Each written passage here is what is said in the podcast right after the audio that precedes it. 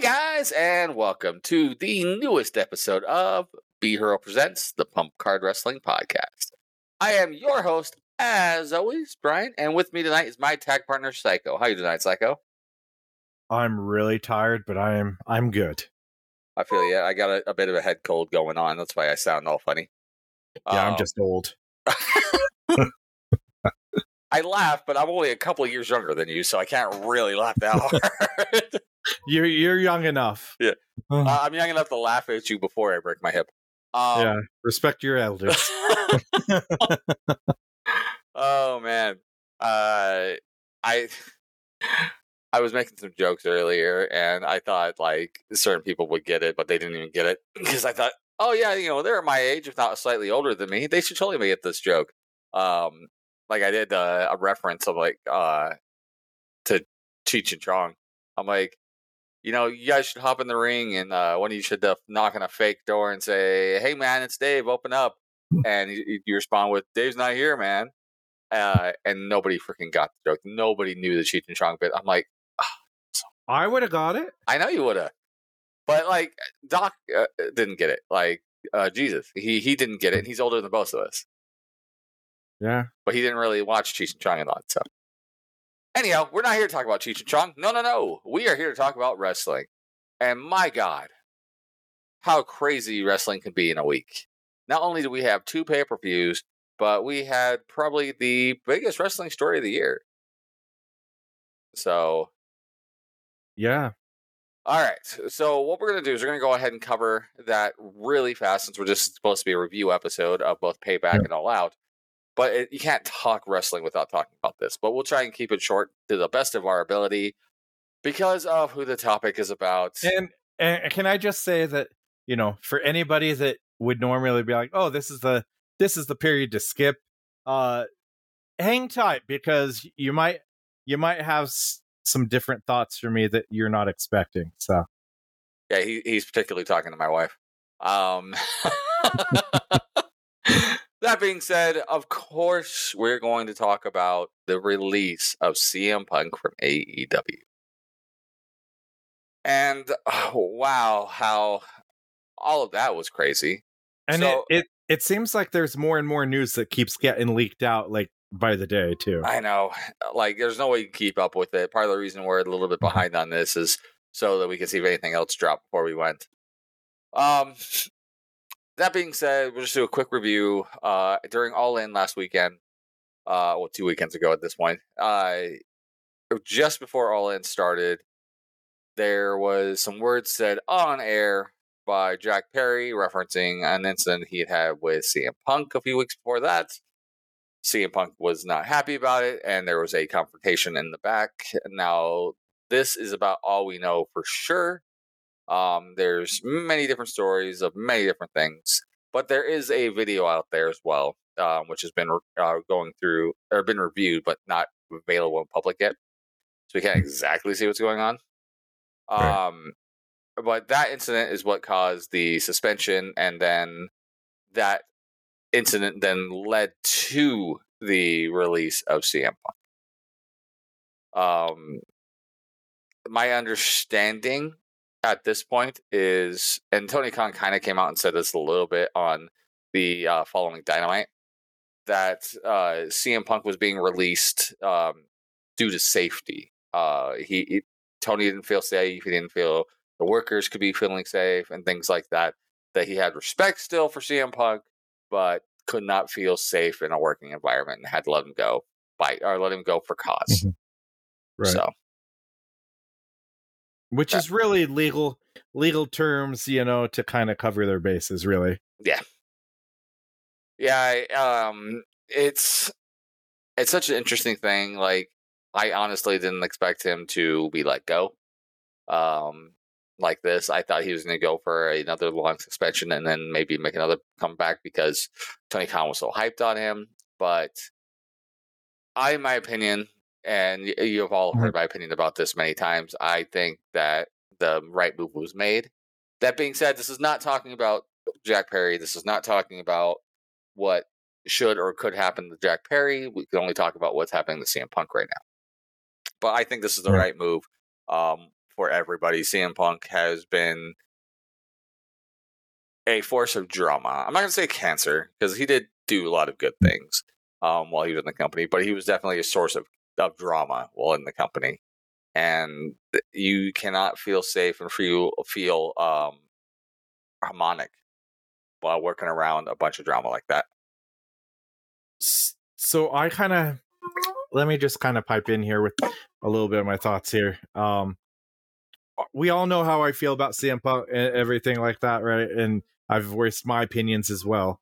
Uh, however, my opinion on this is that this was best for both parties. Mm-hmm. And my my reasoning for that is whether or not, you know, who's right, who's wrong, whatever. I feel like with it's kind of like when you've got like like uh two people in a relationship and you've got one person when they're single they're a good person right you got another person you know that they're a good person but when you put them together it's a toxic environment you know it's a toxic it's it's I can think of two relationships you've been in as exactly that scenario. just just two. Um, um but I I feel like honestly CM Punk's like run with AEW was kind of a disaster. like, kind of a like, disaster. Like not just not just with how it ended, but it really he was there for two years. Mm. Right? And he missed most of a year being injured, suspended, whatever. Right? And his first uh pretty much his first year, almost first year, mm-hmm. he was fine. But this last year, it kind of made everybody forget that there were no no issues for his first his first probably 10 months. Well i don't know if i can say no issues because there were uh, there have been issues now reported from that first time including the, incidents with william regal and other things. Th- that's true. I i do find it interesting that none of that stuff came out until now. Yeah. Right? So it was very it was kept very well under wraps right? And so who's leaking who or whatever, it's it is what it is. Yeah. Um do I think this is the last we've seen of CM Punk? No. I I do not. I don't think I do not think his match with Samoa Joe is his last match ever. I don't believe that. That being uh, said, once we get to, uh, or we already talked about it in um, the yeah. last episode, mm-hmm. um, I wouldn't be upset if it was. That was a great I mean, match between those two. Uh, I I saw um, Chris Jericho mentioned on his podcast, I think it was, or maybe it was somebody else's podcast, but Jericho mentioned how if this is his last, you know, hurrah, and that was his last match, what a match to go out on mm-hmm. because you're wrestling in front of the biggest paying crowd in wrestling history 81,000 plus people and it was a good match. And it was with Samoa Joe. They hmm. have a history. Like I'm always searching for that like perfect last match, right? It's it's always kind of interesting because I'll have a match that I think is going to be my last match, and then one of two things makes it not my last match. One is I feel like, oh, that was a really good match. I can still go. So then I come back and ruin it. Or or it was total trash and i think i can't go out like that right and so uh CM Punk's match was kind of the perfect mix though because it wasn't like a five star match right however it definitely wasn't trash and so it's kind of that middle you're never, ground. You're never gonna have a bigger crowd, right? Exactly. I mean, if so, it'd be okay However, I believe if he does come back, I think he has unfinished business in the WWE. I do. And I think that that is kind of how he would want to go out is one last run. And think of the promo that he would cut and they would let him cut, you know, to to talk about his AEW time. tell me that would not pop a rating on on Monday Night Raw or SmackDown. Uh, agreed, but I'll, I'll tell you right now, if triple or excuse me, if um, CM Punk ends up on TV on WWE within the next year, Mhm. that will tell you specifically who's currently running the show, whether it's H or McMahon. H, I don't think he would let the, a person of that dramatic caliber uh, on his show to throw up the flow. What's right there? McMahon will 100% do it. One for spite against AEW, and two for the money. And there's an argument for both, right? Uh, you Mhm. know, like the happy uh, happy worker makes better product, um, but subsequently, a great story will also make a great product. So it's give or take. But that right there will be kind of like the way to tell who's running the show is if Punk makes it on there. Like a lot I- of people are right now are wanting Punk to come at Rumble. Rumble's a good choice. However, did you notice that Survivor Series is in Chicago this year? Though uh, the Survivor Series was probably already planned in Chicago months ago.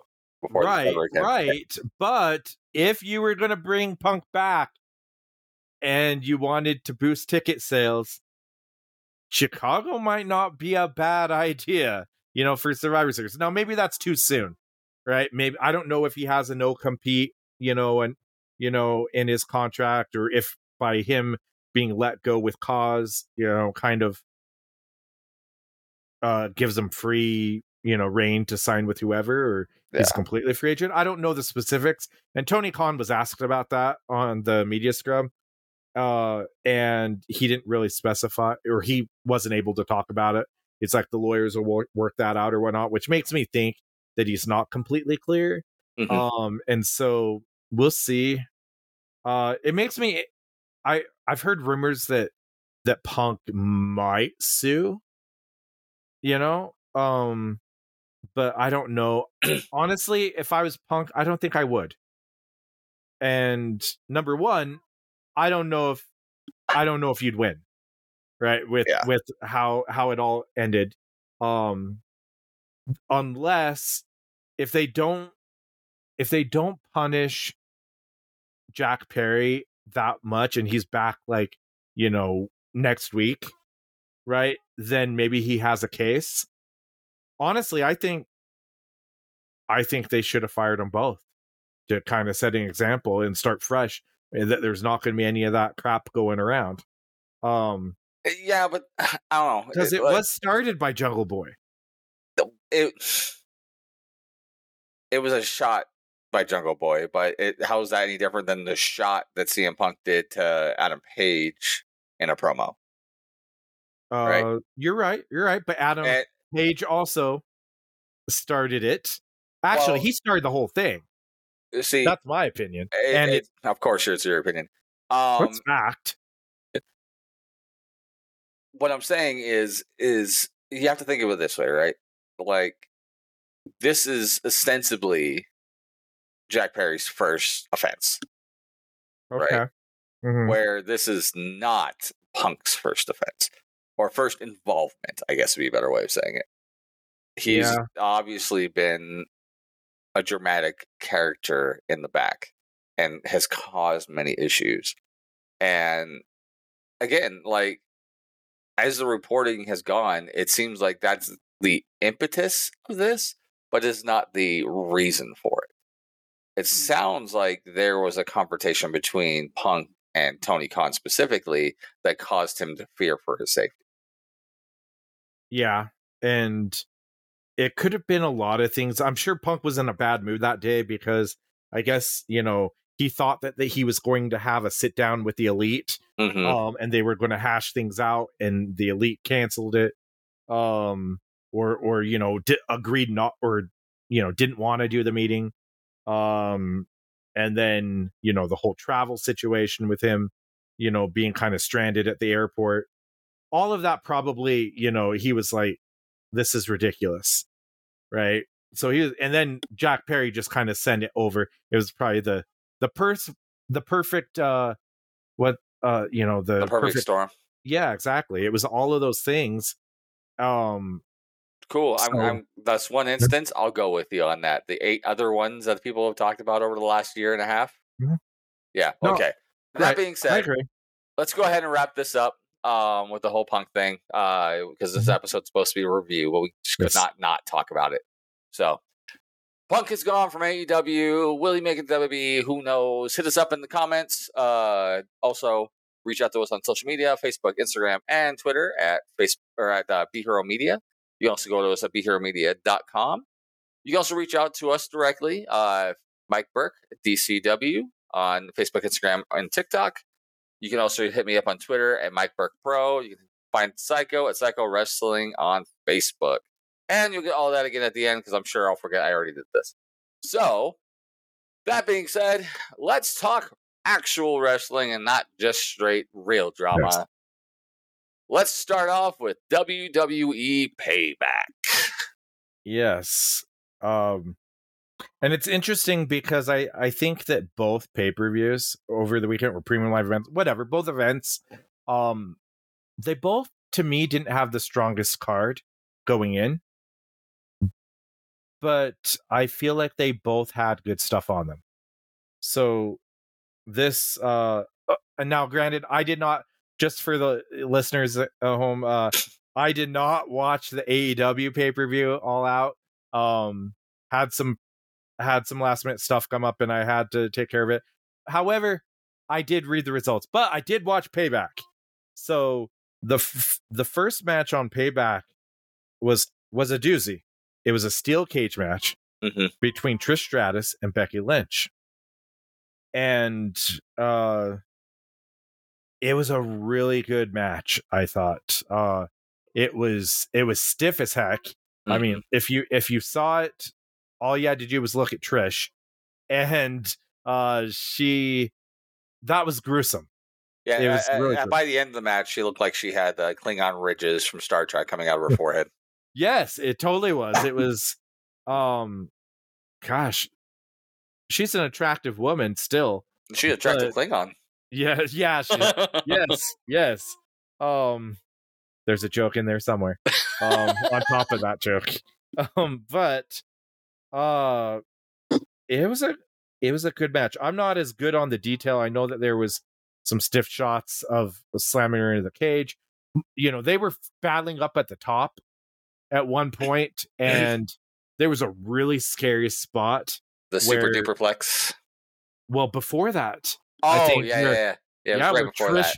yeah, Trish had had her leg, like, or her legs in the, in like in between the cage, like through the through the little you know Yeah. space that there was. So and the she like got- little like uh the guardrail cross beams Right. up at the top, Mhm. and she was able to, to get her feet stuck in there, kind of like in the tree of woe. Yes, and then so she went back. I thought she was going to blow a knee out the way that she fell back like that. Right? Oh my gosh. it was scary uh but and then you know and then she gets superplexed uh into the ring that was crazy um super duper plexed. Break, Yes. uh, Becky was standing on the top rope while Trish was like half hanging on the top of the cage, and Trish pulled her in for a superplex. It was it was a hell of a cage match. yeah and uh trish stratus at one point uh did the the widow's peak um Mm. that victoria used to do uh onto becky and she even did the manneris- mannerisms of uh of victoria and so which they're really close friends i really hope victoria gets into the hall of fame uh because she deserves it but this was that was a really cool um kind of um shout out basically. Um and then uh zoey stark utah's own zoey stark uh she she made her appearance here and and tried to help trish win uh you know was uh i think she's did she slam the door on becky's head when she was She trying did. to get out yeah and uh it was uh she tried and um becky hit the the manhandle slam and and uh I think she she hit one like um off of off of the top rope, so it was like a super manhandle slam, and that's what finished Trish. Yep. It was it was a really good match though. It felt like the end of the story as far as as far as Trish and Becky go. And so it f- was a really good blow off to their feud. About a month late. it, it was. Yep, it should have happened at SummerSlam. Um, but you know, that was already a packed card and It's true. And so they had to move this. I'm glad it got its due here though, instead of just a, a Monday Night Raw blow off. You know, I feel like it deserved a pay per view. Yeah, and it went a while. I think it was like 25, 30 minutes. It went. And uh this at the end of this, um Trish and Zoey got into it and Yes, Zoey ended up hitting Trish with the uh three six or the Z three sixty, um, letting her go off on her own. Um, that move looks so stiff. Like it it's does. it's like the sickest kind of spin off of the go to sleep. You know, you'll see. It's true. Um, yeah, I I really enjoyed that match. Uh, I'm trying to remember the rest of the card off the top of my head. I think this might be the match of the night for me, honestly. Yeah, it was it was a heck of a way to kick off the show. Um, great opener.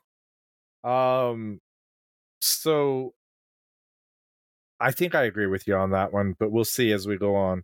Um, so John Cena came out, uh, cut a promo, um, and and uh, basically said that he was going to be the guest referee for LA Knight versus The Miz. Miz comes out, interrupts him. They have a, a war of words, kind of. Um, uh, Miz kind of says, you know, that he doesn't dress. You know, he needs to dress better. He needs to, you know, make an impact. Th- those types of things. So, so then it was kind of weird though because John Cena then kind of reiterated, "Oh, I'll, I'll make an impact. I'll be the guest referee." And Miz is like, "No," and and Cena's like, "Yeah," and, and yeah, they did that spot. they did that whole thing back and forth, which is I think that it would have worked better if Cena didn't already say he was going to be the guest referee. Yeah, If he would have said it after Miz interrupted him, I think that would have had more heat. I felt that too. more of an announcement. Before you go on, though, Yeah. um, I wanted to bring this up because I'll forget it if I don't. Yeah. So on uh, Monday, following this, Miz does Miz TV, and he brings out John Cena, and for the first time ever, that no one has ever done this before, for the first time ever, John Cena comes out, and nobody can see him. They have it where John's music comes out, the cameraman is watching at the, the entranceway and reacts as if someone was running down to the ring and does the slide in, does a little shake when he slides in and everything else. And Miz has a conversation with John Cena, who he can't see. And they get into an argument, and uh, Miz ducks a clothesline that can't see and gives the unseeable John Cena a skull crushing finale. It is Oh my gosh. so good. So good. You got to go watch it. It was so funny. I was dying laughing on how one how good it was, but how nobody had thought to ever do this uh, spot, but it was done so well. Sorry, let's go ahead and run the, uh, this episode or run this match real fast. I just had to bring Yes. that up, or I was going to forget it. Wait, so they did an invisible they did the John Cena that you can see. and Miz cuts a, a promo interview on this John Cena who you can't see and does not have the mic right there. It's freaking great. Oh my gosh. Um so so we go into the the LA Knight and uh the Miz match. And of course Cena, you know, gets a referee shirt for it. Um Mhm. this match this match was okay. Um it was pretty much what you'd expect.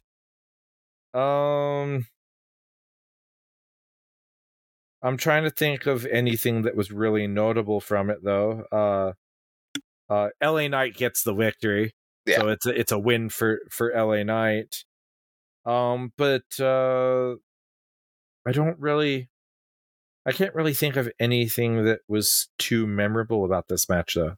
It was fine. Um, one of the big things was uh, like both the Miz and LA Knight both uh did different things, like uh doing the spot where they keep fighting and somebody in the corner while the ref counts four and then the ref pulls them off. Um, Mm. both times uh, when the Miz did it, he got in John Cena's face, and LA Knight got over, and then uh right after that, LA Knight got in the um John Cena's face when he got pulled off, and Miz got over. Um, they did do this the uh the pin holding the ropes, ref catches him spot and kicks the hand with Cena. It was a very basic match. Like to be honest, this Mhm. match could have easily been on TV, like on uh, uh USA. I've been perfectly fine. I, I feel like the only thing that made this, you know, somewhat memorable is John Cena, you know, was the guest referee. So you, I don't know. It was it was okay. Yeah.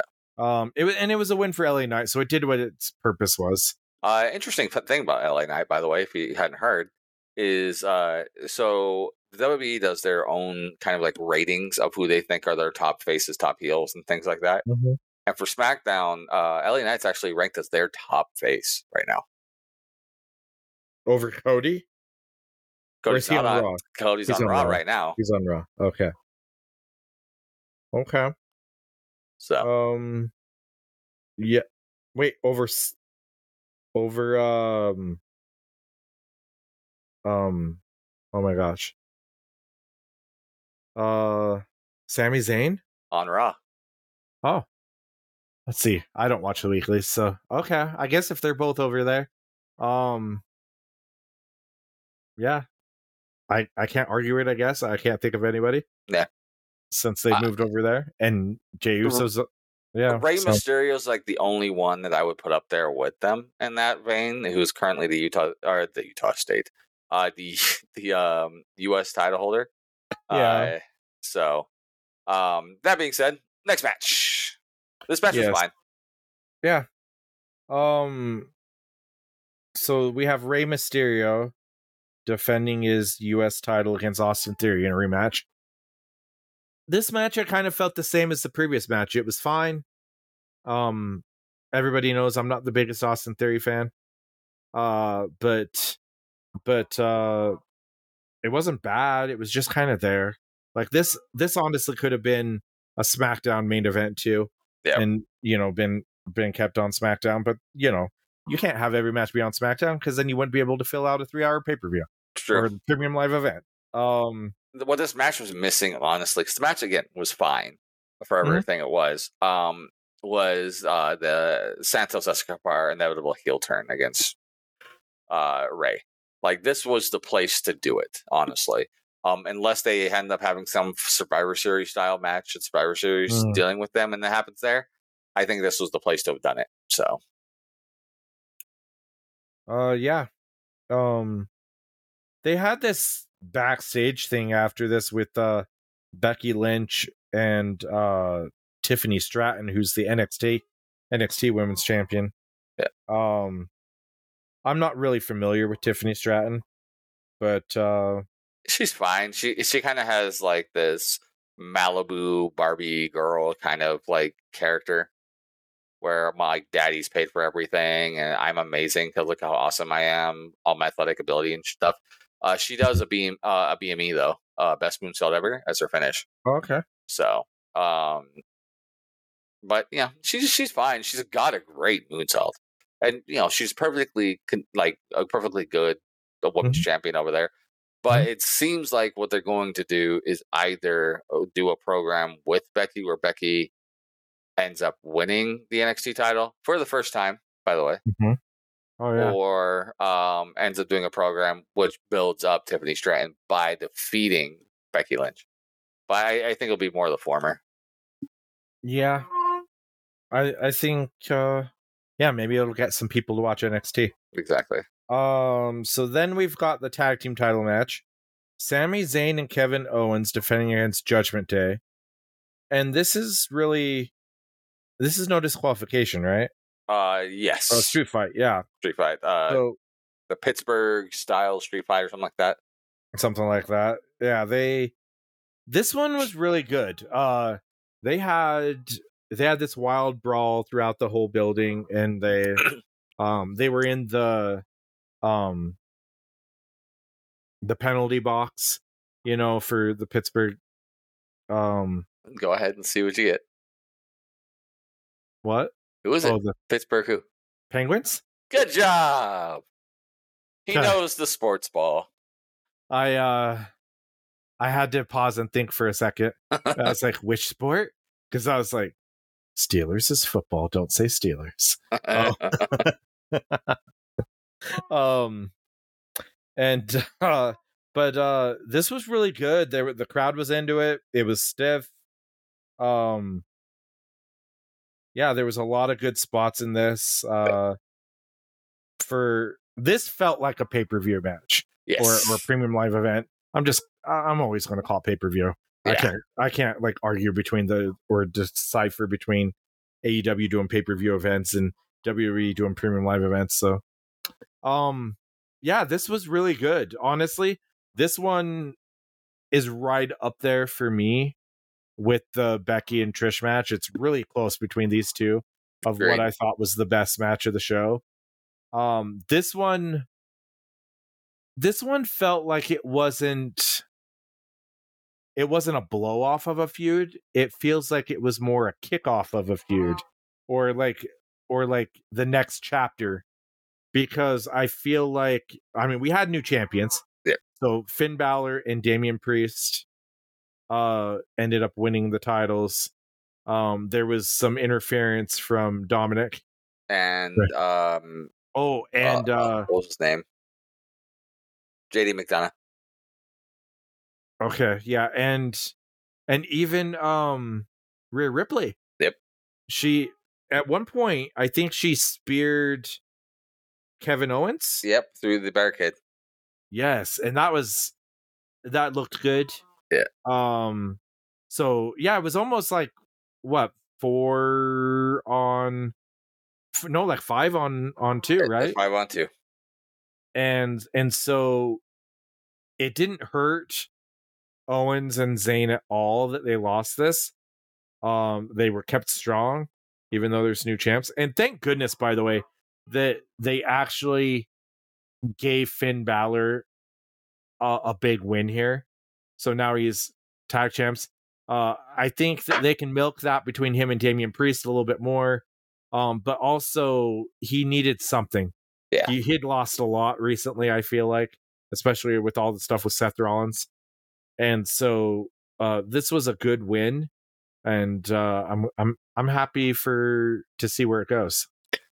Yeah, it looks like it's gonna go interestingly. Um, they are already doing stuff on Raw with this involved. Um, I don't want to, you know, give away the farm just yet on this because of something that happens later. But a certain returning um wrestler joins Sami in a match because Kevin's not there. Kevin's actually, uh, I mean, still technically was still injured. That's part of the reason they had to drop the titles. Um, so he's dealing with injuries, so he's not going to be there for a minute. But uh, they have some great, great story stuff going on right now on Raw involving uh, someone I believe we were about to talk about as a returning uh, person. And but this match, fantastic. I super enjoyed this match. Um, the falsies were perfectly timed. Uh, I, I think they teased the finishes so well in this. It it was great. There was a lot of great comedy in it, but it wasn't a comedy match. It it was about as the best. Watching this in comparison to watching the um the arena match in AEW on the prior week from our last episode I talked about. This is the way you do a arena style match. The match is where you go all across the arena where you are doing things because you have funny gimmick spots. You have everything that makes sense, but you have these great falsies that end up in the middle of the ring or great other spots that happen that you can kind of tie into the rest of the thing. The story was so well done in this match. I, I thoroughly enjoyed it. And I don't know. I, I, I think this is still also tied with me, like right there with the the uh the steel cage match. Um, I think these are the, the two best matches of the card. Um, they're one one A and one B really. Yeah, and uh they did a spot here um where they were on uh where Kevin Owens and Sami Zayn were kind of paying tribute to Terry Funk hmm where they put the trash can on um was Finn it Finn Balor. Balor? Yeah, Yep. on Finn Balor. And yeah, we're beating him with the Singapore Canes or whatever. And uh or maybe it was tra- maybe it was steel chairs. I forget which. They were Kendo Oh. six. Okay, they were Kendo sticks, and so kind of paying homage to to Terry Funk there, who has has passed away. Um, and then was Kevin Owens bleeding in this match? Didn't he come up bloody? He came Which out is- bloody.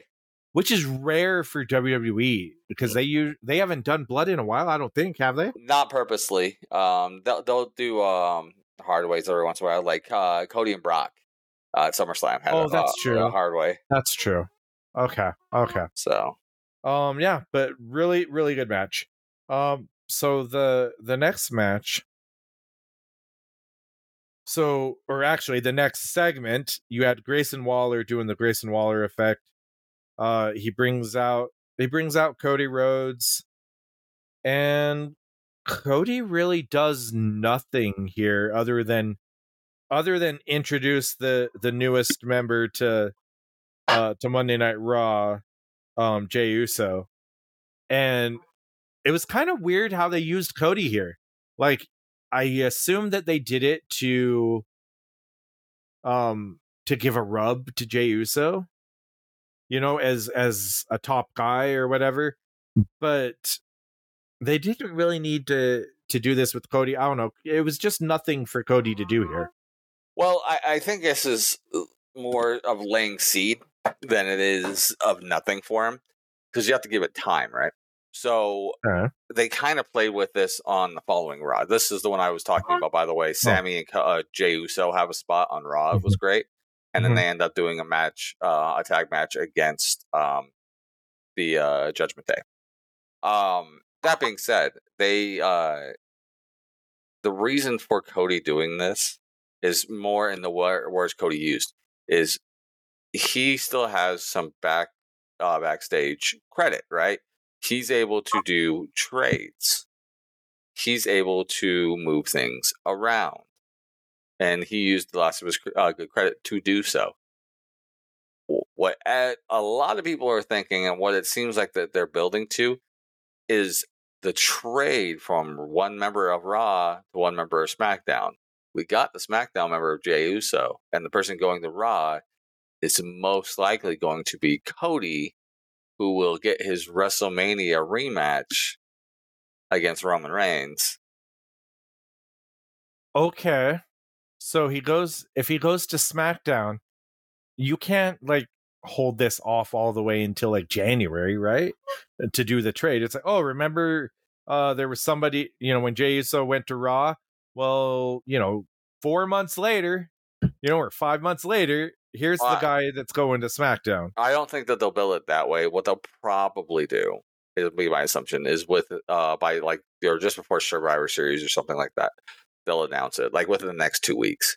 Um, and then they're gonna build a program where uh, it's gonna be Seth and, or not Seth, um, Cody and maybe like uh Solo are doing a thing, and he causes Solo to go out. So at WrestleMania, it's just him and Roman. And that's it. That makes the most sense to me of how to build it. Um, but we'll have to see how it goes. Uh, but Adam Pearce does mention uh, on Monday, that- like re- re- reiterates it and says that now that Jey's here, that doesn't mean, or we that means we have to give somebody from Raw or, or send somebody from Raw over to SmackDown. So they are teasing it, but it's probably going to be Cody. Gotcha. Gotcha. Yeah. Um I don't know. I don't know if I like that. I feel like like they could just have him I mean, the obvious way is to have Cody win the Rumble again, but that's 2 years in a row. Yeah. I mean, but but whoever's winning the Rumble has to face Roman, I would think. I mean, I guess they could face Seth, you know, for that title. Um So maybe they do go that route. But I mean, if I am the winner of the Royal Rumble, I'm choosing the top top title and not not Seth's title, but unless it's somebody that Seth is already feuding with. Which or has currently that is Shinsuke. Right, right. And I don't think that has legs to make it to WrestleMania. So I think I don't think so either. they'll move on to something else. Um, ideally, we're probably going to see LA Knight winning the Rumble. Yeah, um I could see that. Um let's let's come back to that in a second because we got We still have a time to go. yes, we got Rhea Ripley next defending her women's title, Raw women's title against Raquel Rodriguez. Uh this to me was the worst match on the show. I like Rhea I like Rhea Ripley, but it was I mean uh Raquel is is green, still very green. And this was there was a lot of sloppy spots. Um there was I don't know, not a lot not a lot to this. Um Rhea Ripley retains. It, this this felt like all right, we just you know, Rhea Ripley was left off the last pay-per-view, left off SummerSlam and stuff. Let's give her something to do here. Well, I, I think on paper, you look at this match and it, it's a good match because it's finally somebody that Rhea can't just throw around and beat down, right? She's been going through all of the women's division and just destroying everybody in moments because she's so much bigger and so much more powerful. So, of course, the bigger, more powerful Raquel Rodriguez makes sense. But Raquel, Raquel is not there yet to be able to do that. And I, I think Rhea's fantastic, but I don't think she's the kind of worker yet that's able to carry somebody through a match uh, the caliber of Raquel Rodriguez. Um, I, I made a reference or I made a joke uh, during this match that is uh, Rhea's or Raquel's doing like four or five like clotheslines in a Mm. row, and I look over at Nick and I'm like, "Tell me I'm green without telling me I'm green, or tell me you're green without telling me you're green." Oh, doing I, nothing but clotheslines. I, I, I thought it was just tell me you're a Warrior fan without telling me you're a Warrior fan. Uh, same statement, honestly. yes, yes, yes. It could have been said about him too. Um, Um, so- but it's fine, and I, I think Raquel has an opportunity of being very good. But I think she was brought up from NXT too early, and I think it's all because of her size. Um, I think her in the tag team is a great spot for her. Mhm. But yeah, I, I this was this was nothing. It didn't help anybody. right. Um, they had John Cena in the back, like wearing a sports jacket and and uh, a pink bow tie, and basically interviewing Judgment Day. Um, I I think John Cena was way over the top with this. Mhm. it, it kind of i get you know he was trying to be entertaining and all this and lead something since he was the host of the show but it i don't know i it's really annoying it's it's too over the top for me but It's fine. I mean, I I see what he was trying to do, but yeah, um, meh.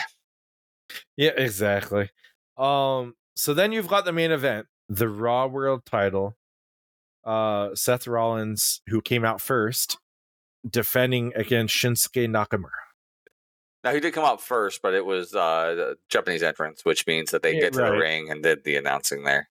So it really doesn't matter. Yeah, I guess that's true. Um I really like Nakamura as a heel by the way. Mhm. I think like it it works. And they had great Muta in the crowd by the way. Um which kind of made you think, "Oh, maybe they will put the title on him and Great Muta's here to, you know, celebrate or whatever." But uh wasn't meant to be. This match you, it's funny because when I was watching it, I was like, oh, this is turning into a really good match. And and it was a good match. It just wasn't a great match. I, I don't know how I feel about this match to be honest. Um Seth Rollins wins. Uh just Kind kind, of out of nowhere, yeah. yeah, yeah. It was the finish altogether was kind of weird because uh Seth wins and then like before they go off the air, you've got Nakamura and like basically doing kind of a stare down from the outside. And even you were like, oh, hold on, I think they're going to do an angle here or something. Then it goes off the air. And apparently they did do something after it went off the air. Yep. And, and, uh, Shinsuke apparently attacked Seth Rollins.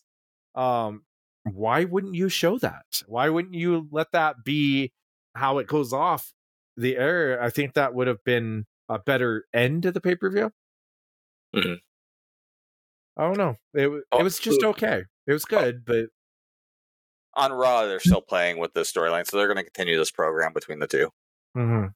which I think is fine. I, I think if they up the scale a bit, and they might have a, a better match because again, this match was fine. Mhm. Um, I won't remember it come uh, next year. Um, I'll remember the cage match, and I'll most likely remember Mm-hmm. the uh, Steel City uh, street fight, Mhm. which was the tag match we talked about earlier. But uh, You had to I, look I that up, won't didn't you? that much.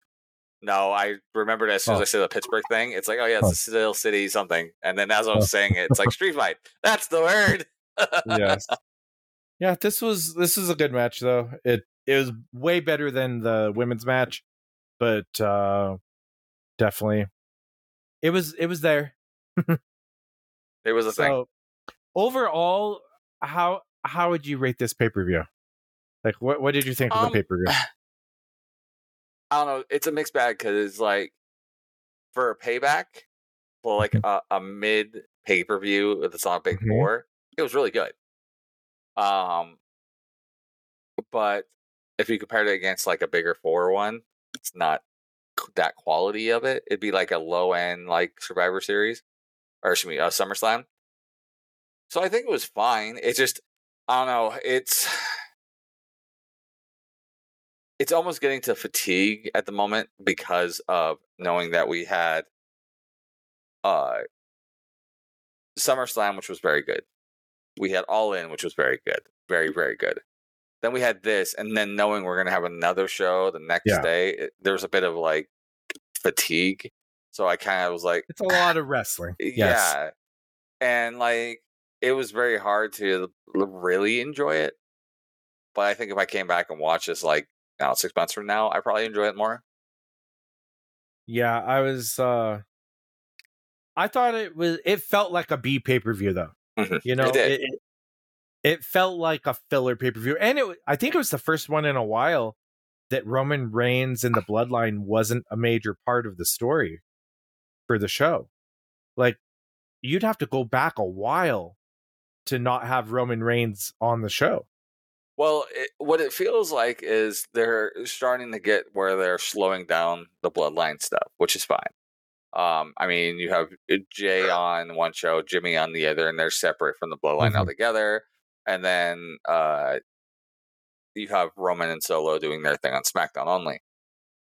It feels like they're now building to making the Judgment Day, bringing up that faction to Mhm. try and fill that spot, which is exactly what this pay per view did. Mhm. Um, they felt like a credible, uh, And a, a, a creditable like faction to be the head. and the bloodline story really i think what it really did it elevated jey uso big time Oh yeah, because i don't know even though we're given they were giving him the main event spot and everything he didn't really feel like a main event guy to me until now when they've separated him from Mhm. from that because now he gets to hang on his own and if he gets into a, a top you know top program and i hope they put him with top guys It- um, it, looks like the angle they're going to work him to being is they're probably going to have it be him and Drew McIntyre, and Drew's Okay. going to go heel.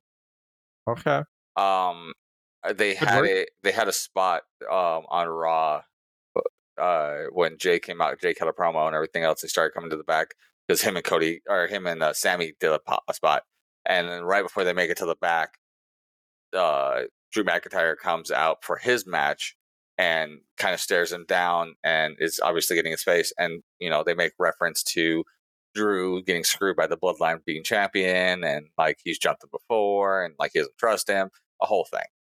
So Yep. Um, but yeah, this whole thing was good. Um, just you know, I'm not going to remember a lot from it. Um, going forward, but uh, I, I maybe a guess that, couple of matches. Yep, yeah, the, the, the, the matches you two matches, yeah. Yep. It was a two match show, to be honest. Yeah. Um. Okay. So, so now we go to All Out, Correct. right? And there was a. Oh, this card did not look good going in, to the point where. Even when I had things come up, I. I wasn't psyched to go watch it, and so I mean, I ended up not getting to watch it, even though. Uh, however, after reading the results, and we'll get to it, and and kind of seeing and reading up on it, I feel like I missed something there. There I was feel like- surprisingly good stuff on this show. I f- I feel like everybody stepped it up, and um, yeah, I'm kind of I'm so I'm this is one that I'm probably going to have to track down footage and kind of kind of watch some of this stuff. Um, so let me pull up their card here. Sorry, I had it, but hold on. Um,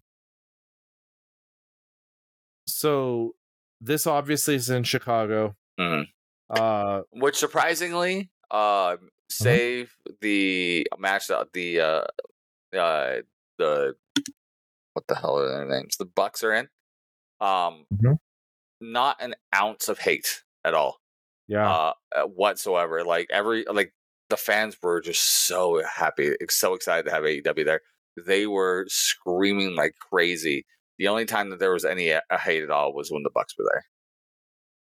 Which I think the Bucks are going to end up being like Chicago's going to be their uh, Shawn Michaels Canada kind of thing. Oh, easy, easy. Um, sorry, my I'm trying to remember. I think the first official match was the tag match between uh, the ROH champions, which are currently uh, yes, uh, better than or are better than you, Bebe, which is uh, the current you know AEW champion MJF, and Cole against the uh, Dark Order being brought out by uh, Evil Uno and had John Silver and Adam something. Uh, Uh, Adam. Adam. Uh, that's the other guy. I can't remember his name. Um, are you eh, talking?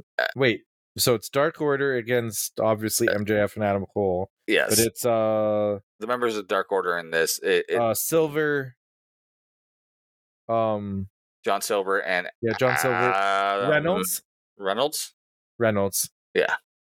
Or Alec Reynolds. Alec Reynolds. That's Al- what it was. There you go. There you go. Um, I, I, get the last name. You get the first name. yeah. Um, yeah. So You tell me about it.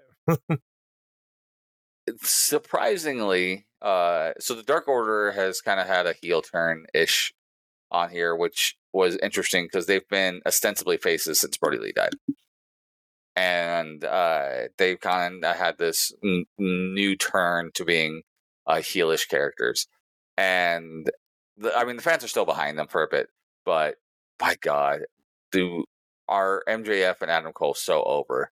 right with this thing. It is so insanely good. So in this match, you have MJF and uh, Adam Cole just ripping Dark Order to shreds. A- and there's a thing where you find out that uh, Alec Reynolds actually was one of the trainers that helped train MJF when he was younger Okay. and so they do a little bit of a spot with that and things like that. And uh, they were playing up that MJF was still technically injured from the All In with his neck injury uh, that Adam Cole gave him.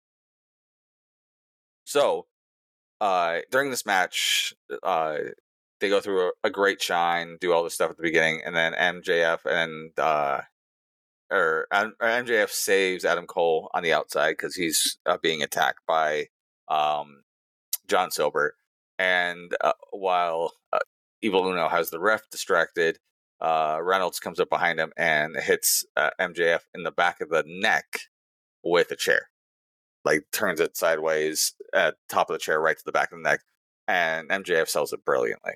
Um, selling the neck injury and everything else. Like he can't get in. Like the trainers have to come out and protect him and save him. And they do the spot where you know solo f- face is against the tag team of the heels thing. So Adam Cole's got to survive on his own, which Adam Cole does a fantastic job. And then um, is you know trying to do his best, but you know he gets some hopes here and everything else, and is bumping like crazy for these two. And Dark Order actually feel like a credible tag team in this uh going in. Like you knew they were losing, but you they gave you that like little bit of like, are they though? Which is great because sometimes mm-hmm. you like you see some tag matches, especially on people who are so over like these two. Um, uh, these two, of course, being uh, MJF and M. Cole. Uh, and you look at them and you're like, there's no way these guys are losing to these snubs, right? Mm, but they put enough doubt in there for it's like, maybe, I doubt it, but maybe. Uh, I'd be surprised. Well, during the hot tag, MJF does come out from the back, holding his neck and everything else, and is selling his neck the whole time, like holding the back of his neck as he does everything, and does uh, the hot tag and bumps and bumps and bumps and bumps him, does the uh, kangaroo kick, gets the crowd over, and then they uh, end up uh, winning with a double clothesline. Um, oh, John Silver had a great line too because he ends up bumping, uh, I think it was Adam Cole, and he hits him with uh, two clotheslines like back to back, and he looks around the fans, double clothesline, y'all are stupid. That's so funny. Um, but yeah, uh, so uh, MJF and Adam Cole retain. Great spot. Uh, it was just good, good match. Like story wise, I was really into it. Uh, there was really no flaws with the match itself. Like it's not gonna be a five star match, but for story mm. wise, it was fantastic um, and did exactly what it needed to do for me. It's it's that nice thing in AEW that it is different, right? The AEW is primarily like all about the high spots, and everything that Adam Cole and JF are doing right now, especially with tag match stuff as well as their single match stuff, is so story driven. It's causing it to be different in AEW. Yeah, I think. I mean, honestly, I I love MJF and Adam Cole right now. Um, I this was one of the reasons though why I wasn't psyched to watch this show. Though not not because of them, but just because honestly, I, I don't I don't care for Ring of Honor. And so and it seemed like they put a lot of Ring of Honor stuff on this show. Yes, they did. And and so as it felt like filler to me, like, oh, this is gonna be dreadful. Punk's gone and now they can't they can't fill that void uh, type of thing. Um but however, I by roll. them putting this by them putting this match first, uh what happens after I read uh, is a good re is a great way to segue. Um, so apparently MJF, uh, they were making their way out, and Samoa Joe, oh yeah, who's coming in for his next match, uh, comes out while they're still out there, and kind of tell me tell me exactly what happens here. Obviously, there's a scuffle, but what what happens here? Oh, it's very simple. So MJF and M are walking up the ramp, getting ready to head out to the end or head out, where Samoa Joe comes down with his music playing, and literally just does the like shove, right, the light mm-hmm. shove out of my mm-hmm. way, peon kind of thing, and it walks into the ring, and then MJF looks at him, looks at Adam Cole, looks at him, and then goes and uh, confronts him in the middle of the ring and shoves him, and they get into a scuffle, and then uh, Adam Cole or I'm sorry, not cole MJF gets put into uh, the Karakuda clutch, the choke, the rear naked choke, and uh, is actually at one point it, it's a standing version, so he's hanging him essentially that way off of a neck injury. So they're playing up the neck injury with that, and they actually have to do it where at, like Joe doesn't care, like he's here just like you know he he, he wanted to push him and or he pushed him like get out of my way, peon, and is just standing there MJF came on him. So at one point when they're separating all of the uh, refs and the guys trying to break it all up and everything, they're all pretty much on MJF. And like one is lightly holding Joe back, and Joe's like, "I, he came at me," kind of thing. So it, it's they're obviously going to play up a thing where tho- those two are going to have a match, which I'm super excited for. Yeah, I am super excited for that match. I think uh Joe and MJF should be a fantastic program. Oh yeah, Uh and that's yeah, that I'm all I'm there for that. For sure. Um so Joe you know is in there to defend the TV title against Shane Taylor. No idea who Shane Taylor is, some Ring of Honor guy. Yeah. I, I apologize, you know, if somebody if I'm discrediting him. I just don't know him. you're not. Um, okay. Um. Apparently, this was was this kind of a squash, or was it? It was. I wouldn't call it a squash, Mm-hmm. but there was never in doubt who was winning this. Sure. Um, Shane Taylor did, you know, put up an interesting fight, but he's got that very indie, like thug style of wrestling, if that makes sense. Like Mhm. you've seen it a ton of times on the indies where you'll have a guy who comes out and like his whole character is I'm a badass. That's what this guy was. Is his character was he was a badass. No depth to the character, no story, no backstory, no uh anything else. His character was I'm a badass and walked out there and was throwing haymakers, throwing like you know these big moves and stuff like that on Joe. Uh, to be honest though, like I remember very little about this match. It was I won't say it was hard to watch, but it was just not. I didn't care to watch it. Um, I'm trying to think back. I don't remember how the finish goes. Uh. Apparently, it is. Uh, Coquina clutch. Um. Yeah, he basically they're forearming each other, and Joe pulls him into the Coquina clutch, and that's it. Yeah. They didn't, didn't go long. I think it was maybe maybe Six minutes. Yeah, I was gonna say maybe eight minutes at most, but yeah, Yep, six minutes and twenty three seconds. Um. it was meh, uh, less than meh. Okay. Um, I can't even say like anything good about it. It wasn't terrible. Like there wasn't really any blown spots I remember, but it, it it's the worst compliment I can give any piece of entertainment. I don't remember it. Yeah, I mean, I think the big thing here was just the just kind of a segue, you know, from that just a reason for MJF and, and Samoa Joe to cross paths, I think. Exactly. I think that's what they use these two Ring of Honor title matches for. Um so the next match, you've got the TNT championship, uh Luchasaurus uh with Christian versus Darby Allin. And uh yeah, this um let's see here. Yeah, and I guess Nick Wayne is also out there Yep. with uh Darby. Um tell me about this match. Uh, it was perfectly fine. Uh, it was Darby and Lucha, uh, Saurus doing big man, little man stuff pretty much the whole way. Um, Darby Allin though was bumping his butt off. Like, I don't know how that kid survives.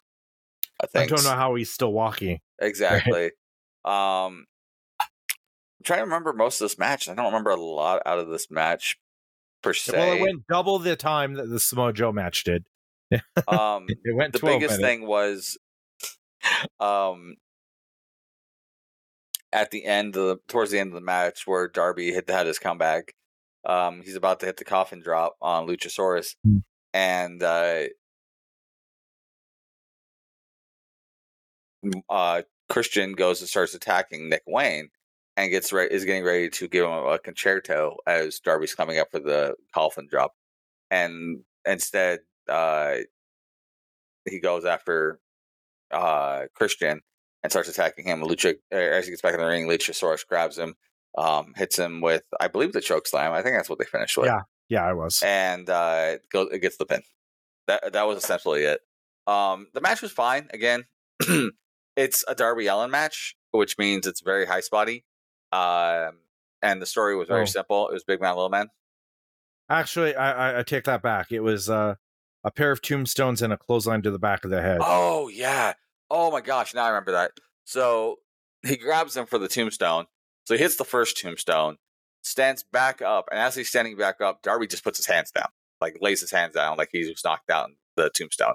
Then he gives him a second one, and then like he's still out a little bit, but he kind of like grabs back, and then Luchasaurus, still holding him like a tombstone, flips him up, and so he's like uh pancake level, Uh huh.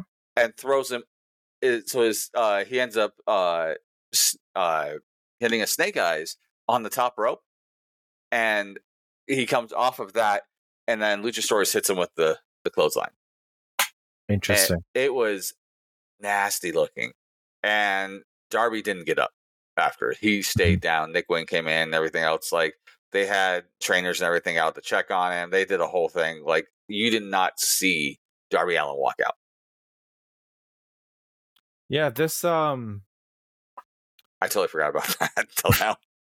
you know, it sounded like a good match actually. Um and it was a big win for Luchasaurus. It- I think it really from what I've read, it, it really helps Luchasaurus. It, he needed a big win like this, a statement win. It, it makes him look like a monster, like it, legitly like a monster, especially the way he did that finish. Mhm. Um, and again, like they did a big man, little man, and Darby Allin's the right person for that kind of match for a guy to make to make him bump like crazy. Like Luchasaurus, especially as the face, was always kind of like a, a big guy who could do high fly crap, and now he's just being a big mean monster, and that's exactly what he needs to be. Yeah. 100% there.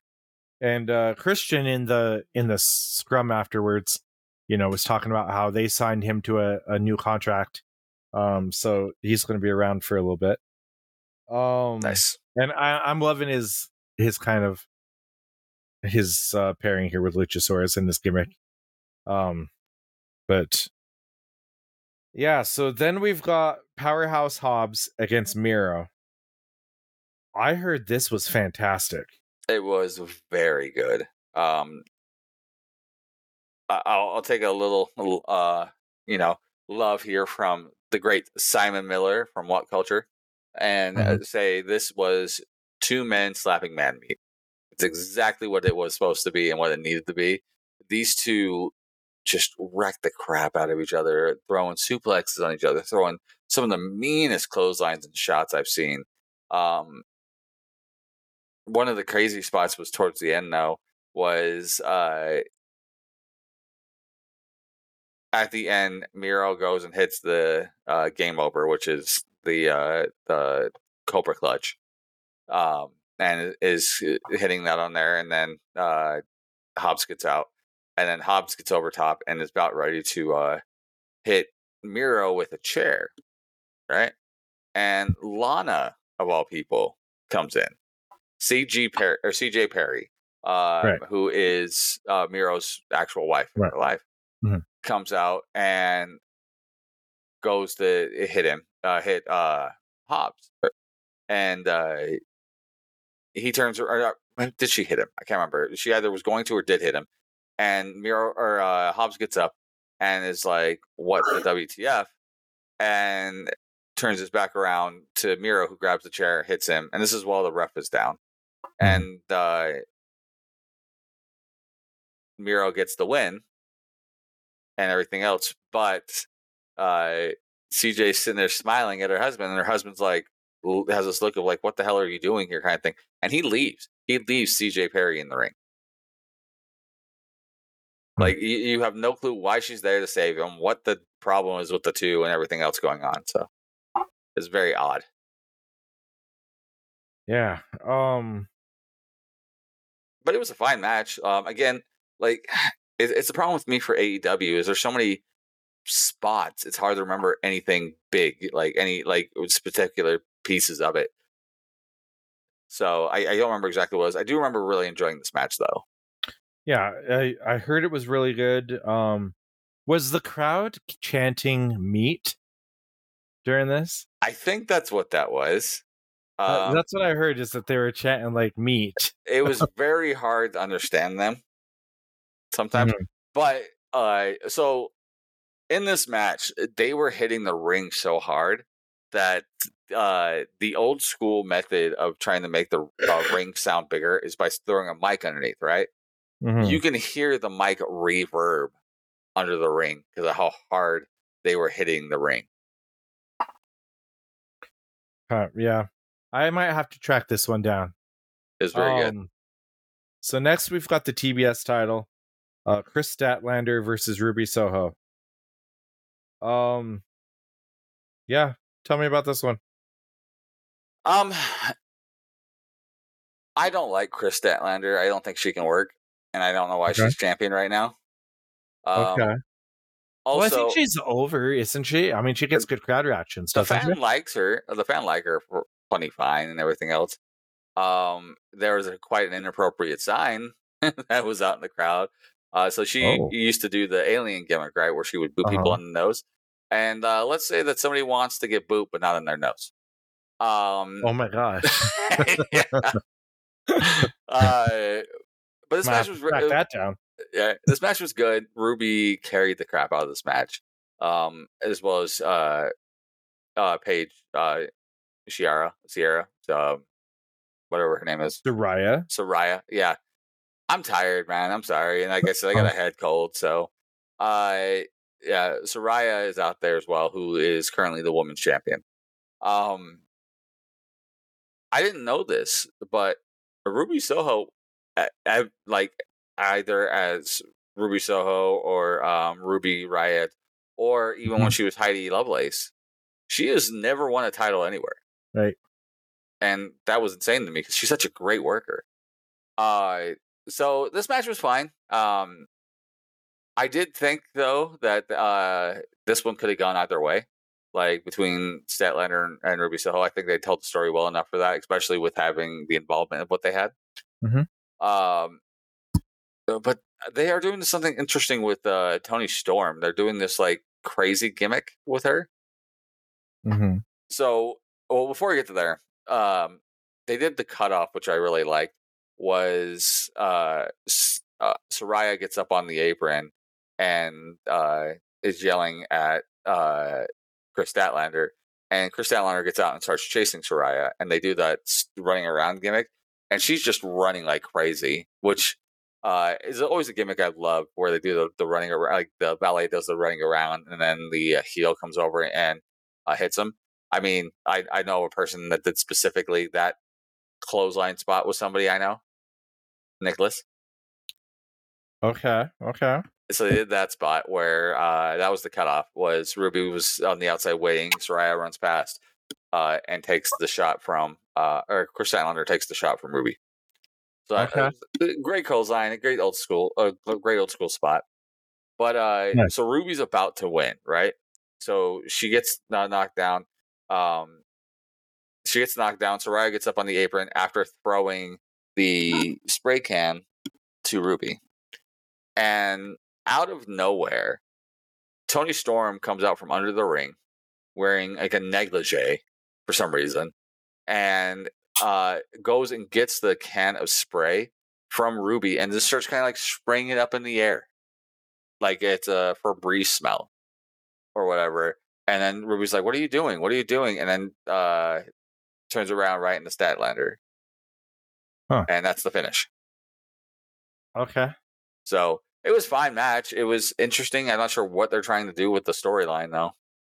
Well, clearly they're breaking up um Yeah, uh, the outsiders or Yeah. the outlaw, the whatever. outcasts. Outcasts. That's what. Yeah. Yep, clearly there's dissension there. Um Yeah, it is what it is. Um so now we've got uh Bryan Danielson. Is that right? Let's see, make sure that's the next one. Yeah. Bryan Danielson against Ricky Starks in a, a no DQ strap match. Um I heard this was really good too and really vicious. Um This match is tied for the match of the night for me, okay. Okay. and you know how I feel about Ricky Stark. uh-huh. Daniel Bryan or Bryan Danielson Uh-huh. is a god. He, he can work with anybody and make them look fantastic. Well, Bryan Danielson in the scrum afterwards said that uh, Ricky Starks carried him through this match because he's not 100%. No, yeah, he he came out with a um wrapped arm for his broken arm still, and he's obviously got a splint on it and stuff, so they had to work around it. Yeah. Um, yeah, he said that like there was a lot of smoke and mirrors in this match because he didn't throw a punch with his right hand, Mhm. you know, and and all that. But I heard it was really stiff. Uh, it was blood. Um, oh yeah, and then uh, I think didn't Danielson like strap like whip like Ricky Starks like in the face with the with the strap? yes, yeah. He was he was uh, so he was whipping him while he was in the corner, right? And Uh-huh. was getting and he was going too quick on a couple of them, and he was in the I think it was in the tree of woe if I remember right. And Mm-hmm. he was whipping him across the chest, and he got him one way too low and got him like right in the mouth. Like and you see it too like right when it happens i, I called it out to our, our friend jake who was Uh-huh. with us uh, watching it Mhm. i'm like oh my god he just hit him right in the mouth um Oh. which is fine because he's got the face like a toe but uh they did also have steamboat out on commentary um which his commentary skills were fine like i wouldn't be surprised to have like steamboat out there on the regular doing commentary he was perfectly good I heard he did pretty good. um, but then he came out and uh, was involved uh, in a spot towards the end. So um, it was a really good match. I really enjoyed it. Uh, the right person finished or won, which was Danielson. Uh, won with a version of the LeBell Lock where he was uh, pulling on the face with the strap, which was great. So I from everything that I've read about this match, I feel like this is the match that really took Ricky Starks to that next level and made him a main event guy. I don't know if I call it main event, but it definitely did raise his equity a lot. Like, again, like uh, if you've heard the podcast before, you know how I feel about Ricky Starks, similar how you feel about Right. uh, good old uh, Austin Theory. Austin Theory. Uh-huh. Uh, this gave me a lot more, a lot more credibility for Ricky Stark as a worker if he stays in this kind of level of heel. Um, he's a lot better heel than he was a face. right. Um, and I think that's one of the things I disliked about him so much was that he was trying to do the face gimmick after leaving with Hobbs, like See, this- from Hobbs. Right. And I this is why this is an example of why I feel like Ricky Starks is better than Austin Theory. Because Austin Theory has never had a match this good. Like ever, in my opinion. Like this match sounds really good. I've heard nothing but good things about this match. Um I've never heard of a, a an Austin Theory match being, you know, borderline great. So Well, not to put down like say Rey Mysterio, but who's Austin Theory, worked? John Cena, Yeah, uh, you know, um, Rey Mysterio, um, let's see, I'm pretty sure he worked. Um, I'm trying to think of of others. Honestly, I, I blank out a lot on Austin Theory matches. To be honest, Uh, he worked a lot of midi card guys, but he never had like a great opportunity. Like he didn't work somebody that took the caliber of Daniel Bryan. well, there's not somebody the Danielson. cannibal of Bryan Danielson Yeah. in WWE right now. Like, I mean, There's not. he's it, it's a hard it's hard to compare him to anybody because he's so good Yeah. like like we we were kind of talking about off air that you know with him kind of taking over collisions and being on saturday that almost that makes me really intrigued for collision because it's like you're taking punk off but you're replacing him with danielson i gotta think that the show i mean on paper it looks like the show could improve Personally, I think it's an upgrade in general. so we'll we'll have to see you know what direction they go in there but but bryan danielson's probably what top three if i'm like and he'd be probably number one or number two like out of everybody I there's an argument who said he's about him being the greatest of all time, Mhm. but I would definitely say he's the greatest active worker right now. yeah I, do, I just don't know anybody i mean really that holds a candle to him so he's he's that good Yeah. um but yeah good good for ricky starks i'm i'm it worked out in his favor, I think, with everything that happened around It was a match. much better match than he would have had with CM Punk. Um. So then we've got, um, here. We have got Eddie Kingston, and okay, I'm gonna try uh Katsuyori Shibata. Very good. Yes, versus Claudio Castagnoli and Wheeler Yuta. Much easier names to pronounce. Um, um, what what can you tell me about this match? Uh, well, one it had Eddie Kingston in it, so already Uh-huh. had the negative marks for me. But Mhm. Shibata is amazing.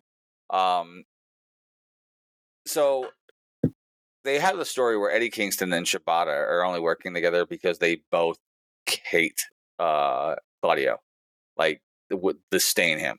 So at the beginning of the match, like Wheeler starts off, and it's Wheeler and Shibata, and then Wheeler tags out to Claudio, and then Eddie tags himself in. And these are the faces, right? And they never really go back, like they never really have interaction, but it feels like they could have easily done it. Um, this, by the way, was one of Eddie Kingston's better matches. Um, I think it's because it had to be a straight up match, and uh, him and Claudio just had so much actual like you could feel the heat they they have. Um, I don't think it's legit heat. Like I don't think they really dislike each other, but they tell that story so well. They have great chemistry together. That when those two were in there, it was working great.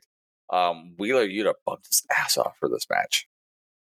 Like, I don't know if you can see it as often, but Wheeler Yuta is like an unsung hero of the BCC because he bumps for everything. It's like Daniel doesn't want to take a bump, Claudio doesn't want to take a bump, and uh, or Bryan Danielson, excuse me, uh, and Claudio they don't want to bump. Uh, Jon Moxley doesn't want to bump unless he gets the bleed off of it. So instead, Wheeler Yuta has the bump and take pins and do everything.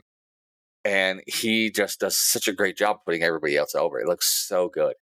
Um, but there's a lot of good stuff in here. Uh, Claudio hit a couple of big moves uh, that he does for his finishes, like the uh, his version of the Gotch pile driver, but it's more the splash version. So he calls the uh, neutralizer. Uh, he tries to hit the or the power bomb he does that I can't think of right now. Um, uh, it's named after the bloody uh, cough drops. Well, my brain's too fogged right now to think of it. Uh, the Ricola Bomb. Mhm. Uh, he tries to hit Yes. that on uh, Eddie Kingston, um, but isn't able to do it. Like they they have a really good match, stiff like crazy. Um, like I'm a stiff worker or relatively stiff worker for Uh-huh. working and stuff, but like I even had to say like, all right, that's that's stiff, boys, because that's how bad it was. So, Okay. man, Yeah. it was it was a good match. I enjoyed it. Um, I won't remember it Mhm. a month from now. Yeah, and Castagnoli apparently hits an uppercut to finish Kingston. Yeah. And lays him out with it too. Looks great. Yep. Um. While Shibata was uh, hitting or doing something to Wheeler on the corner, and then realized a lot too late. Like it was well timed. Like it was a well placed way to do the finish. Yeah, there wasn't. I mean, I don't have a lot to comment on this match. I, I'm. I feel the same way as far as you do with Kingston. Um, you know that was that was one thing that uh, Punk had a line about that I that I think we can both agree on is that uh, you know Eddie Kingston is the second best Kingston. So Yeah, I, I mean, it might not even be the second best if there's another Kingston. Like, there, you know, there's probably a Kingston, you know, walking the streets. It's probably anyway. Um, but uh, so next match we have Kenny Omega versus. Oh boy, uh, Konosuke. Uh, Takeshita. Takeshita. Yep. Yes.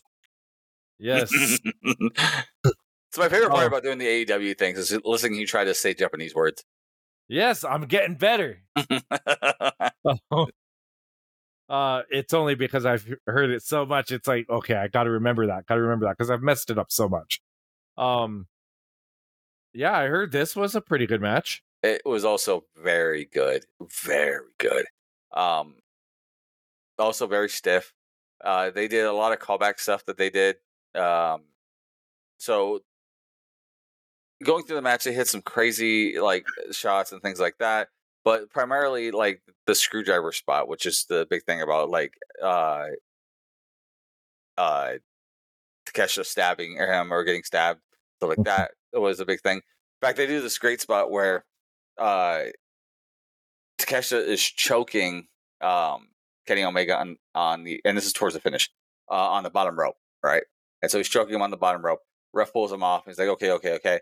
And then Don Callis comes running over with the screwdriver and swings it up to go stab him, right? In the head. Like he lifts it up high, like he's going full. Michael Myers on him. And uh, Kenny moves. And like at the last second, Don Callis stabs it into the mat. And it's Ooh. stuck there in the mat. And uh, it's just on the outside, uh, on the apron and such. And uh, it, it works towards the finish because then uh Takeshita gets picked up for the one winged angel following that and is reaches over like over the ropes and grabs the um or as he's getting pulled up reaches through the ropes and grabs the screwdriver and is uh, up on the shoulders of Kenny Omega as he's getting ready to stab him. The ref sees it in his hand and takes it away from him and such like that and then they work to the finish from there. I'm trying to remember what the finish is though So I believe Takeshita wins this. yes. So let's see here. Um, so Omega hits a V trigger, but Takeshita f- finds the screwdriver that's taken away. So Takeshita hits a running knee for two, and then another running knee finishes Omega. There you go. Yeah, I sounds like a great match, and I'm I think they should keep this Takeshita guy around. I think they should push him. Um, I think they're going to. So he's was signed to AEW a while ago. Like he was here as a face for a minute. Mhm. Um, he came in initially for Forbidden Door one, and worked in that um eight man that they had uh against uh, Jericho Society Mhm. because him and Jericho had had beef, and he worked as a face for a while until he came in with Don Callis and stuff like that. So I I think he's going to stay around. He's a great worker. He's actually working the independents in the U.S. right now too. So he's doing a lot of great work. Yeah, I I want to see more of him for sure. Um, so then you've got Bullet Club Gold versus FTR and the Young Bucks. Strange pairing. hmm Um, yeah, tell me about this match. It was odd because there was a story, and the Young Bucks were in it. Um, no, it, it was very good in the way that they were telling the story. So you had both the Young Bucks and FTR who have been feuding, going against uh, Bullet Club Gold, who were like, you know, the, the top guys right now. Like not top guys, but they're uh, uh, collaboration. Like they're all together, right? Uh, Mhm. and they do great work together, the four of them. That being said, Juice Robinson has some of the worst gear. He's got these gold uh, tights that he wears. They're the nut huggers. And I think that they were designed for him when he was about 20 pounds heavier because they are constantly wrinkling and look like they're about to fall off his ass all the time. they're horrible. That being said, um, the whole story of this match is a lot of like at first FTR and uh the Bucks are not wanting to work together. Specifically, FTR does not want to work with the Bucks. So they go for like FTR goes and starts off, and then um, one of the Bucks puts their hands up for a tag, and instead uh, the they tag the other member FTR, and then goes off again, and then um, he reaches out for another tag with the FTR member, and then this time uh, Nick Jackson tags in, and they kind of go back and forth. Like they're doing a lot of this stuff for the shine during the shine stuff like this, um, and they, they have a lot of the stuff going through the whole time. But it's towards the end that it actually builds a story that does it so well because you get to a part where you have these two tag teams, FTR and uh, the Bucks, who know each other so well, that scenarios happen in the match where they need their partner they usually do stuff with to do tag moves, right? So at one point they go to do a uh, FTR goes to do uh stuff pile drivers where someone picks him up for a pile driver, the other guy gets up on the second rope, jumps off, and does a spike, right? Mm-hmm. They go to do that, and as they go to do that, uh, I believe it's um uh Dax Wheeler is the one going up the top rope and gets knocked to the outside. From there, gets thrown off top where um Dax uh Harwood is holding the pile driver. Well, fights off, boom, boom, boom, picks him back up again for the pile driver. But this time, um, Nick Jackson is the one that gets up on the second rope and does the stuff with him. So they do the stuff there. And then uh, later on, uh, Matt Jackson and Dax Harwood end up doing the BTE trigger, which is the their the version of the uh, the V trigger, the the knees that uh, uh, the Bucks do. So they Mhm. both give a knee. Boom. Uh, they also have it where they do a spot where uh, Dax Harwood ends up doing a superplex on one of the members. I think it's Juice, if I remember right. Does a superplex, and then you have uh, uh, Wheeler jump off the top and uh, off the rope with a splash or a headbutt. Then you had Matt Jackson jump off the top with a splash, and then you had uh, Nick Jackson jump off with another splash. All like boom, boom, boom. It was a great like cohesiveness at the end. Mhm. Um, and then I believe this isn't the finish, but it gets right into the finish. Is uh, you have uh, the uh, uh, FTR going for the Shatter Machine, um, and as they go to hit it, uh, Juice goes and saves. I think it was Switchblade, and uh, stops him from getting hit. And then they shoot it off again, but this time they switch out um, Wheeler again with uh, I can't remember if it's Nick or Matt Jackson, and he hits it this time uh, in spot of uh, the other member. So they hit that for the finish, and they get to a one-two kick out. I want to say though it was uh, Bullet Club Gold that wins this. Yeah, it is. So they they you know get a big win here. Um, There's a really good story though through the whole match of like the two teams are fighting at the beginning and then coalesce into an actual team together because they know each other so well. I like that story. yeah, I, I, it'll be interesting to see where they're going with this. I I think we're we're eventually going to get another Young Bucks and an FTR match. Mhm. Um, so I, I feel like they're going to build to that again, maybe with a stipulation or something. But uh, yeah, I sounds like a good match. Um, Mhm. so the last match, main event time. So they get the main event spot, which was going to be CM Punk main eventing against Ricky Starks in strap match. Starks went on with with Danielson, and now the international title main events with Orange Cassidy defending against Jon Moxley. So two things. One, this was the right match, the main event. Even with Okay. CM Punk, it would have been there. I think this was the right match, the main event, because it gives a lot of credibility to the international Mhm. title. Um, Yeah. there, there's talks that, that they might make this the second show title. So put this Mhm. one on collateral and make uh, or collision, excuse me, Mhm. and uh, make it the their big championship title. Mm-hmm. Um, and a lot to do with that is Orange Cassidy, right? Orange Cassidy's put a lot of prestige onto this thing. He was he's gone 31 matches, 32 matches, uh, win streak right now with this match, um, or with this title and hasn't lost. Uh, but there, I, I I've talked about this before that I love what they've done with this, where he has been playing up injuries, right? So Mhm. every match he has, he gets some new injury that he's got to, to proceed and continue with and everything else and continue to go and go and go.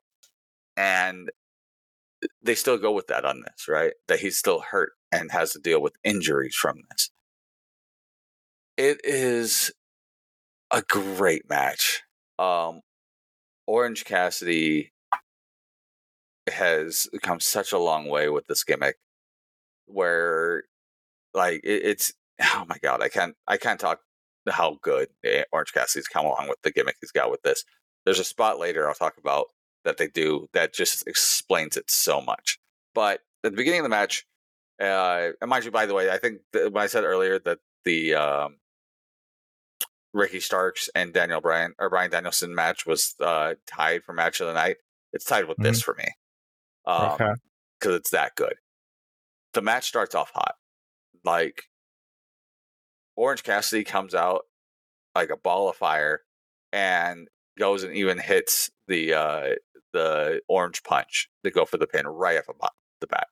Um, and Jon Moxley's just a beast. Like he's so much bigger than him and stuff like that. And they play up to that the whole time. But no matter what Moxley does, he just can't keep Orange Cassidy down, right?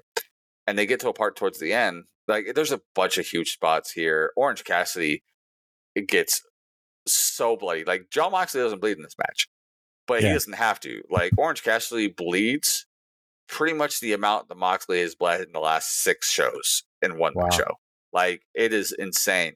There's one part where Moxley is like biting uh the wound, and the only blood on Moxley is around his mouth from the bite. And then he puts Orange Cassidy down. This is out on uh, the outside uh, at the uh, um, commentator's desk, and there is a like pool of blood the size of like I don't know, almost like a size of a football from the blood right there. It is insane, Han, how much he was bleeding in this match. And they go through and have these crazy spots. They were so good. Uh, but it gets to uh, the comeback and everything else. And Orange Cassidy goes to do his spot, right? Which is put his hands in his pockets and then he goes and does the like kicks to the shins, like the oh kick, oh kick. He does mm-hmm. about two of those, and then he pulls his hands out of his pockets and starts lighting Jon up with those kicks and like going crazy and crazy and crazy, and then goes for the super kick and uh, off of it and everything else, and uh, hits it, and then I think he goes for another orange punch, and like he's just a ball of fire at the end, boom, boom, boom, but is unable to win. Uh, Jon Moxley ends up hitting him with two of his uh, paradigm shifts or uh, death riders or whatever they are, and they look mm-hmm. sick when they hit him. But the second one he hits him with, or before he hits him with the second one, um, looks like Orange Cassidy's going to put his hands in his pockets again. And instead of putting his hands in his pockets, he turns his hands up and just flips Jon off. And nice. uh, then he hits him with the last one, and uh, he can't kick out. It's one, two, three. You're a new champion, Jon Moxley, uh, who is now, I think, officially triple crown in AEW, the first triple crown winner. Yeah, I'm not sure. Um, yeah, because because he won the world. Mm-hmm. He won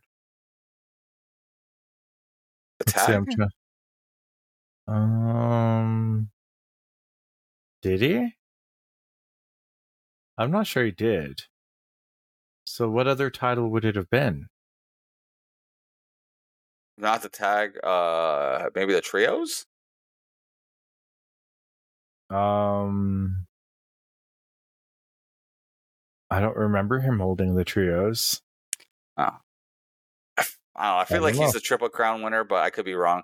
Um, but it's a huge title for him. And if they do make it so that uh, it's the big title on Collision, which I think he's the right person mm-hmm. to hold it if they go that path, then it'll mm-hmm. it'll be good. Well, yeah. and uh, Moxa can defend that title and make you know bring it to another level because he can go defend it in New Japan or he can mm-hmm. go defend it, you know, on the Indies or whatever, you know, and making kind of a big deal.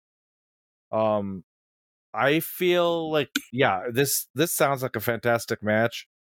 It was um, amazing, and it, it made uh it, it, brought Orange Cassidy uh-huh. up another level. Like he's main event at this point. See, and that's which is crazy, right? Because if you would have told me, you know, even a year ago that that Orange Cassidy would be main event level, because I, I would have thought, eh, I don't know about that because it seemed like it would be a fad, his whole gimmick, and it would run its course, and Yeah.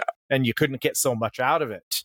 Um, I f- I feel like this is going to be the show where even in losses, you had Orange Cassidy elevated and Ricky Starks elevated, and like Moxley and Danielson did a great job in elevating two new top guys. I agree. Like, especially for a show, like we we were going into it, like, what are they going to do? Yeah, It, it had a lot more to it than I expected. Um, and I have to say, like, even though in the matches, like, I kind of poo pooed on, Mhm. like, every single person put their heart into these matches.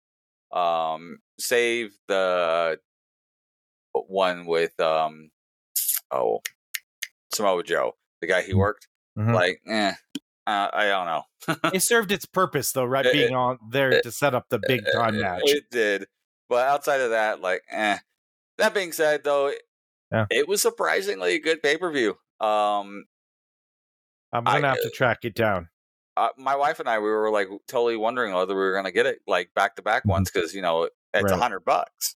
Mhm. And outside of writing it off for you know, since we did a review, I could write it Mhm. off as part of the podcast stuff. But uh, in addition, we were like trying to figure out like, is this going to be worth doing? It was totally worth it. If you have the opportunity, go and watch it. It was a fantastic pay per view. That's awesome. All right. That being said, guys, uh, sorry we had to burn through some of these matches uh, pretty quickly because of time, because we were reviewing two shows, plus talking about the craziness of the wrestling world right now. So let us know what your favorite match was. Let us know your thoughts and opinions on the whole letting go CM Punk and everything else. And who knows? Maybe he'll end up in WWE. I doubt it, but who knows? Let us know. Reach out to us on social media Facebook, Instagram, and Twitter at bheromedia.com or excuse me, at bheromedia or go to bheromedia.com.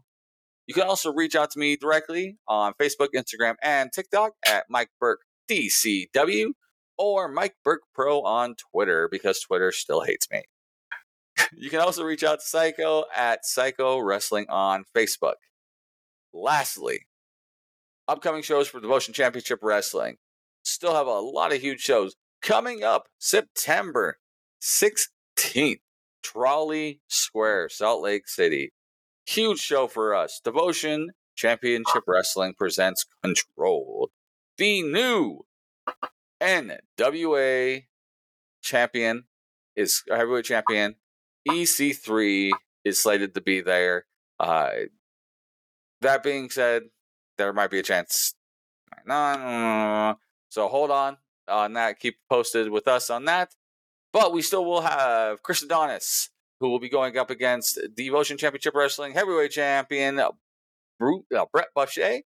You will also be having former WWE star Sim Bodie, uh, who wrestled as Kazarian.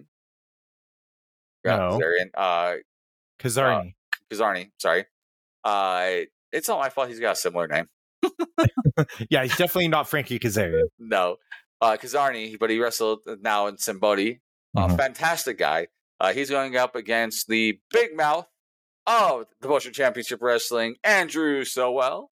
Also find Andrew on a podcast here on Be Hero, uh, slightly agitated.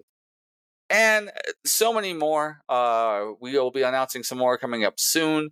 I'm super excited for this show. Last time we were at Trolley Square for the fourth anniversary show. It was a huge show for us, huge show for myself because I got the opportunity to be able to uh, uh a future opportunity, as you will, uh, to be able to go against the Utah State television title off of Bud Birch. But we don't know when that's going to happen. Hold on, that could happen at Control. Following that, we will be at Fan X, September 21st to the 23rd. It'll be a great time there. We'll be wrestling all throughout the event, uh, as well as a ton of great people that will be there. Uh, God, I can't even give you a list of who else is going to be there. It's an insane amount of celebrities that'll be out there this year. If you haven't got your tickets yet, go purchase them online at fanx.com and use our code wrestling to get 15% off. And then lastly, we will be right back at Lightyear Studios for Halloween Bash on October 6th. So, guys, there's a ton of great wrestling coming up. Uh, I was talking to somebody just recently. We have had a show, I think, almost five months now. We've had the show almost every weekend outside of like three. It has been insane how much wrestling devotion has had lately, and it's only getting bigger. We just added another show up next uh, month in October, uh, Lagoon or not Lagoon, Logan. uh, so, guys, stay posted with us on Facebook at Devotion Championship Wrestling, Twitter, and uh, Twitter is DCW Salt Lake City, as well as on TikTok now, and that will be under Devotion Wrestling. So, guys, that's a lot.